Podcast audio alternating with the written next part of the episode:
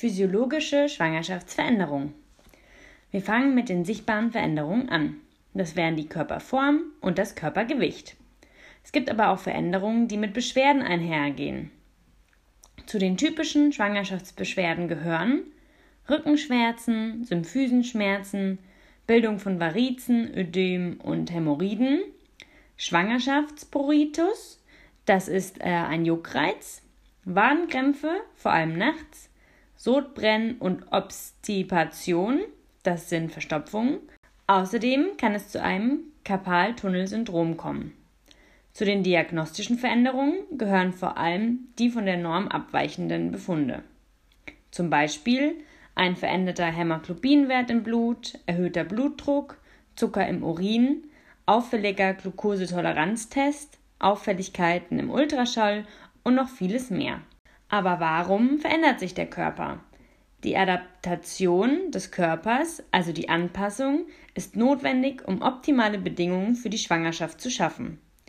Dafür muss sich nicht nur der Uterus anpassen, sondern der gesamte Organismus der Frau.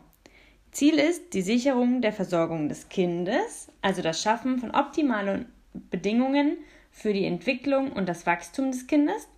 Ein weiteres Ziel der Anpassung ist die Vorbereitung auf die Geburt Hormone, Blutvolumen, Beschaffenheit des Bindegewebes und ähnliches ändert sich, um die Geburt gut zu kompensieren.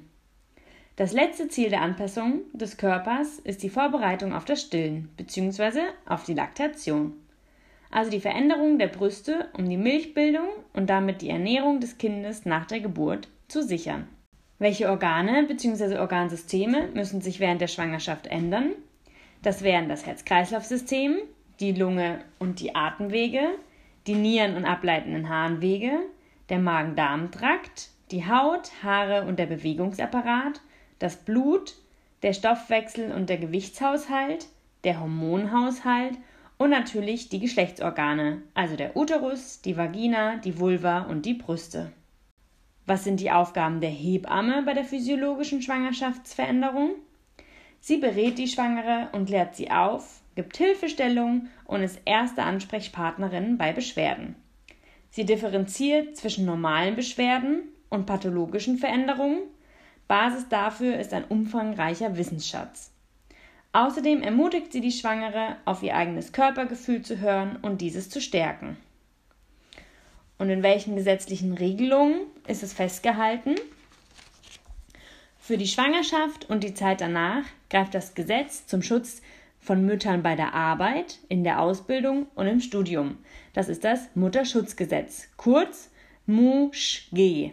Für Beamtinnen gibt es nochmal extra die Mutterschutz- und Elternzeitverordnung, kurz MUSCH-LZV. Zur Überwachung der Schwangerschaft gibt es die Mutterschaftsrichtlinien. Das sind die Richtlinien des gemeinsamen Bundesausschusses, also dem G-BA, über die ärztliche Betreuung während der Schwangerschaft.